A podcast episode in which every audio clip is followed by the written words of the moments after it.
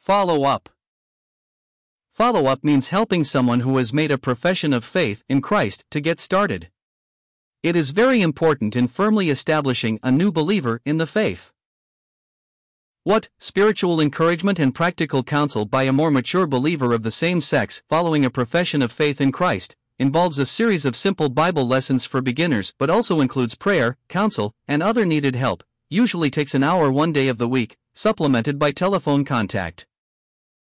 Why, good follow up conserves the fruit of an evangelistic contact by helpful assistance to the newly regenerated person.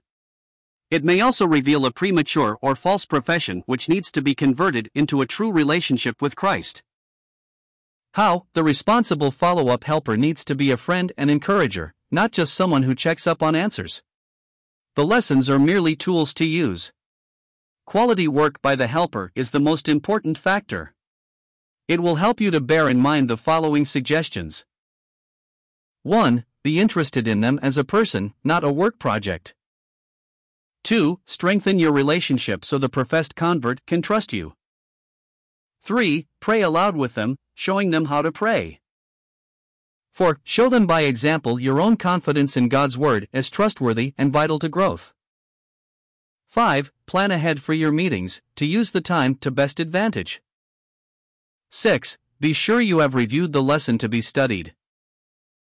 7. Make clear that faithfulness in completing these lessons and meeting with you as scheduled is an indication of their serious attitude toward the Lord.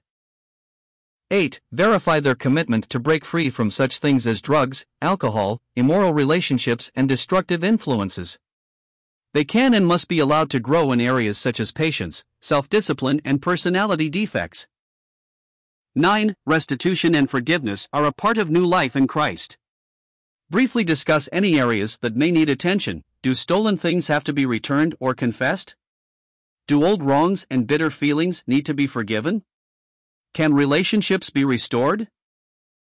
10. Major issues in family life probably will require discussions.